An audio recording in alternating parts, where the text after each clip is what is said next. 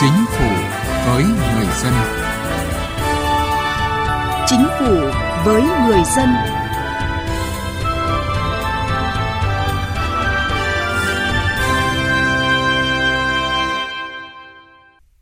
Xin kính chào quý vị và các bạn. Chương trình Chính phủ với người dân hôm nay có những nội dung sau. Thủ tướng Võ Văn Kiệt dấu ấn sâu đậm trong lòng chính quyền và nhân dân Sài Gòn gia định thành phố Hồ Chí Minh. Hoàn thiện thể chế trong đánh giá xếp loại cán bộ, công chức, viên chức.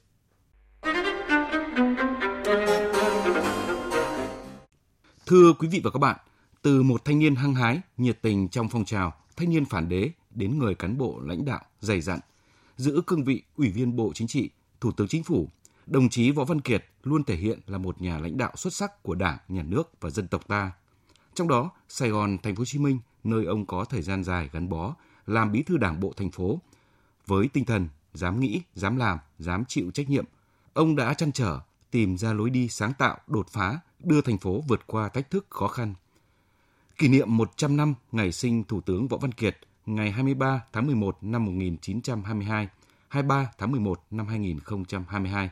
Nhóm phóng viên Ngọc Xuân, Hà Khánh, cơ quan thường trú Đài Tiếng nói Việt Nam tại Thành phố Hồ Chí Minh có bài Thủ tướng Võ Văn Kiệt dấu ấn sâu đậm trong lòng chính quyền và nhân dân Sài Gòn gia định, Thành phố Hồ Chí Minh. Đầu năm 1976, đồng chí Võ Văn Kiệt là phó bí thư kiêm chủ tịch Ủy ban nhân dân thành phố, rồi bí thư thành ủy Thành phố Hồ Chí Minh. Sau hơn một năm giải phóng, tình hình kinh tế thành phố bước vào khủng hoảng, ngành công nghiệp thiếu nguyên liệu và phụ tùng thay thế trầm trọng do không có nguồn nhập khẩu, do cơ chế quản lý phi thị trường cứng nhắc. Nhiều cơ sở sản xuất phải đóng cửa, xí nghiệp không đủ nguyên liệu, công nhân phải nghỉ việc hàng loạt. Lần đầu tiên, nhân dân Sài Gòn phải ăn độn hạt bo bo, khoai, sắn. Không cam tâm để dân đói, cả thành ủy, đứng đầu là bí thư Võ Văn Kiệt, phải lo chạy gạo. Ông đã mời lãnh đạo ngân hàng, công ty lương thực, sở tài chính, sở giao thông vận tải đến giao nhiệm vụ cụ thể xuống các tỉnh đồng bằng sông Cửu Long mua lúa theo giá sát thị trường, gấp 3 lần giá nhà nước để cứu đói cho nhân dân. Nhớ lại thời điểm cam go ấy, trong bối cảnh khó khăn chồng chất của thời hậu chiến, bị bao vây cấm vận, chiến tranh ở hai đầu biên giới Tây Nam và phía Bắc,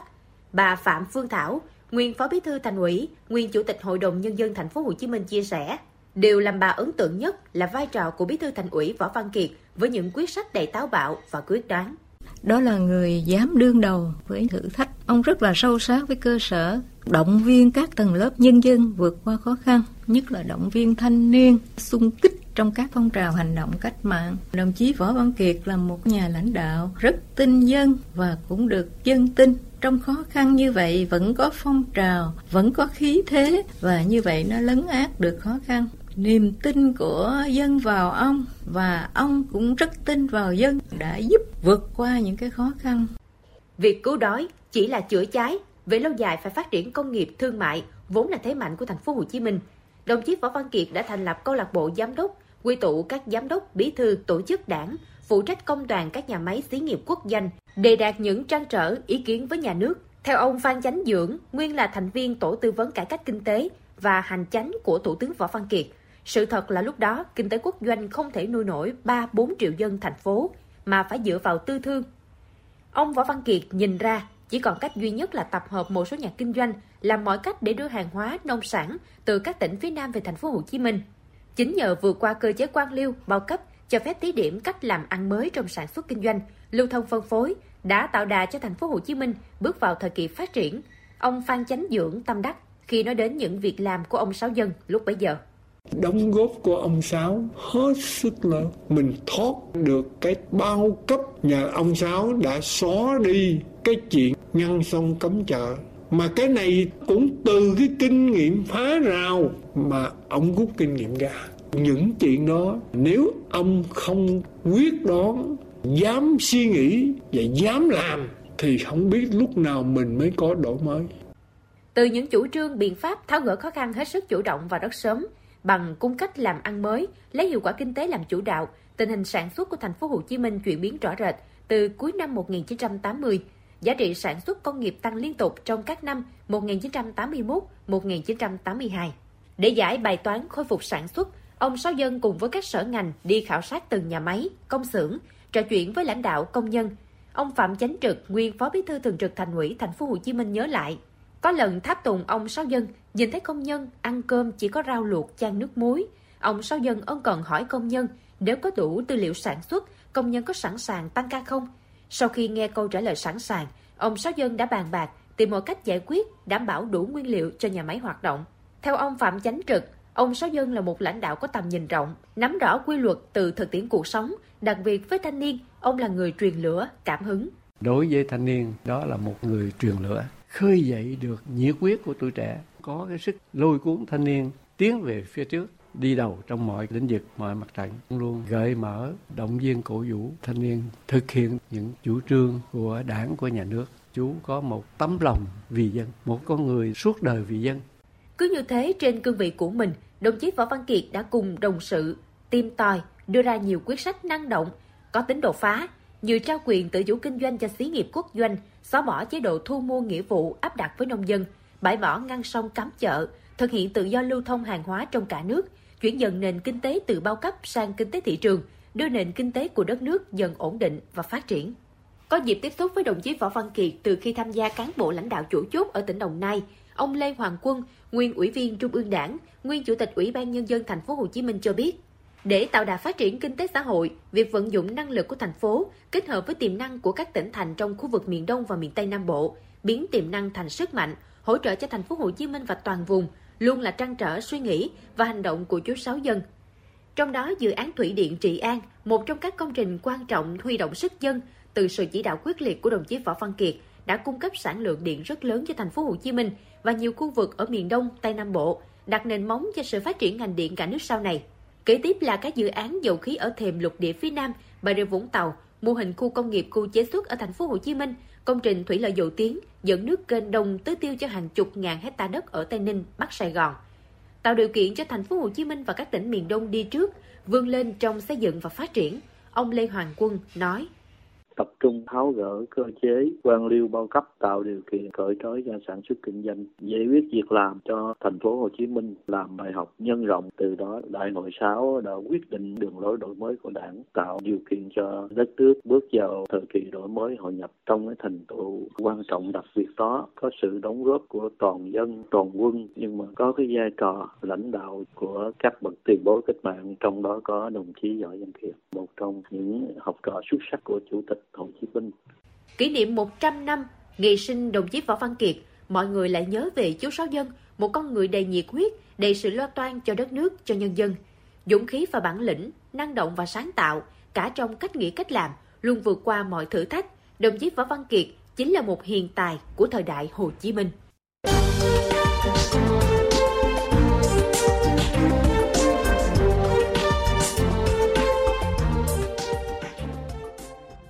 Chương trình Chính phủ với người dân hôm nay xin được chuyển sang một nội dung khác.